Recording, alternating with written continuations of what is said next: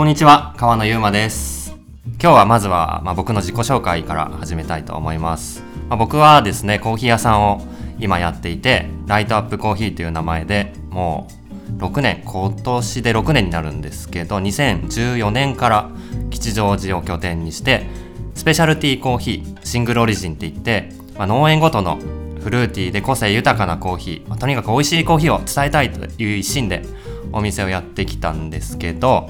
まあもともと僕が大学在籍中にコーヒー屋さんを始めておりまして、まあ、それでいろいろあって今に至るんですけども、まあ、そんなちょっと僕の自己紹介を初回なのでしてみたいと思います。でまず、まあ、僕今でこそ、まあ、いろんなコーヒーのあの味だったり、いろんな入れ方だったり、お店だったりを知っていて、むちゃくちゃコーヒーを楽しんでいるんですけども、まあ、当時大学生の時は、まあ、ぶっちゃけ正直コーヒーがそんな好きじゃなくてですね、好きじゃないっていうか苦くて飲めなくて、でもともとは始まりはあの大学入ってすぐ、まあ、バイトしなきゃって思って、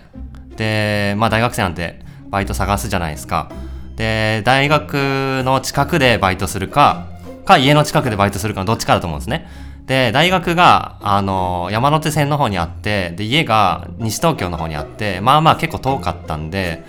で、まあ、大学ちょっと行くどのくらい行くか分かんないなみたいな、ちょっとなんかあの分かんなかったんで、分かんないというか、あのまあもしかしたらバイトがあるために、バイトのためだけに大学の近くまで行かなきゃいけないなっていうのがあ嫌だったんで、家の近くで探そうって言って、で家の近くで、まあ、なんかカフェいい感じだなってプラプラ歩いてたら、あのショッピングモールの中にカフェがあったんですけど、ほんであなんかカフェゆるそうみたいな、なんか楽しそうみたいなのでにこあったんですよ、カフェの候補が。いっこはあのいわゆるあのなんとかバックスって、あって名前言っちゃった、なんとかバックスっていうあののがあって、そこは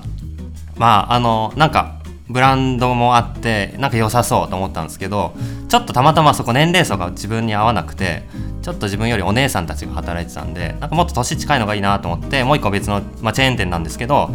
コーヒー屋さんがあって、そこで、えー、応募して、で大学入ってすぐバイト始めたんですけど、まあ、なんかコーヒー作りながら飲食という仕事は楽しかったし、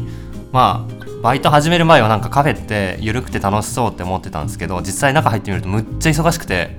こんな表に全然見せ、見せてないよみたいな、裏側でむっちゃ洗い物するし、オーダーがなんかじゅっこにじゅっこ溜まって、誰が何頼んだか分かんなくなるし、まあそういう結構忙しい場所だったんですけど、まあ、そのコーヒーを作る仕事、まあ、ラテ作ったりいろんなドリンクさばいたりは楽しかったんですけど、コーヒーの味自体はまだ全然分かんなくて、まあそれまでコーヒー飲んできたわけじゃなかったんで、まあ、いろんな特に大人の男性の方がコーヒーを頼まれるけども、なんか苦くねみたいな、この苦いコーヒーを美味しいと思えるようになったら大人なのかなみたいなことを思いながら、まあ、味を分からぬまま、まあ美味しいんだろうなみたいなことで出してたんですね。でもちろんその自分が感じる中で最大限美味しくはしてたんですけど、で中で、まあ、僕が最初コーヒーにハマったきっかけがラテアートっていうものに出会って、ラテアートって皆さんご存知ですかね。あのまあいろんなラテアートがあると思うんですけど、よく見るのはなんかクマさんの絵が描いてあったり、なんか顔が描いてあったりするやつで、なんか僕がやってたのは面白いなと思ったのは、そういうピンで絵を描くラテアートじゃなくて、注ぐだけで模様を作るっていう部門、部門の部門って言ったら変か、そういうラテアートで、でなんかで見たんですよね。 YouTube かなかなんかで、まあ、カフェで働いてるしみたいのでなんか見てたら、注ぐだけでなんかえげつない模様を描き上がるやつがあって、なんこれと思って、でなんかもう本当に魔法のように当時は感じて、ただ注いでるだけなのに勝手になんか葉っぱの模様がよっつぐらい浮かび上がってくるみたいな、えげつなくて、でまあなんかこう注ぐ角度だったり勢いで模様をこうなんかピッチャーを振りながら模様を作っていくんですけど、それがすげえなと思って、で見よう見まねでなんか練習してたんですね。なんか最初はあのミルクを泡立てて、でエスプレッソに注ぐだけなんですけど、ミルクの泡立て方でまずその白い泡が上に乗るのか乗らないのかみたいな、泡が全然こうなんか綺麗じゃないとボテーみたいな泡が上に浮いて、まあ、飲んだ時もあんま美味しくないんですよね、そういうのって。こうの上に泡がガッサガサの泡があって、で傾けてったらなんか熱い液体が急に出てくるみたいなのってあるじゃないですか。あれはめっちゃ嫌いなんですけど、ぶちぶち切れそうになるんですけどじゃ的な感じになっちゃうんですよ。泡立てが微妙だと。レストのラテはもう液体なのか泡なのかもう混ざってる分かんない状態でとろっと入ってくる感じの、まあ、ラテが美味しいんですけど、まあ、それも泡立て方次第ですよね。なので最初はミルクをどうやって泡立てるか、スチームって言って勢いよく蒸気が出るエスプレッソマシンについてるノズルがあるんですですけど、そこにミルクを入れたピッチャーをこう当てて、なんか角度とか研究しながら、あめっちゃきめ細かいとかガッスガサンできたとかやりながら、で注いでるうちになんか白い丸が浮かぶようになってきて、でもうちょっとこうずっと練習してるとなんか切れ目とかを入れるとハートっぽくなる、なんかニョーンって長いハートっぽいのとかなってきて、ずっと練習してたんですね。で面白いなと思って、でずっとやってるうちに葉っぱまで描けるようになったんですよ。葉っぱはピッチャーを振りながらこうなんかジグザグで描いていって、最後注ぐ時にシャッとこう切る、それを線を切ると葉っぱの模様になるんですけど、でまあ そ, そんな練習をしてたら他の店舗にも同じようにラテアートハマってるなんか若いやついるよみたいなのを店長がつないでくれて、その店舗の人たちがたまたまヘルプでうちの店舗に来ることがあって、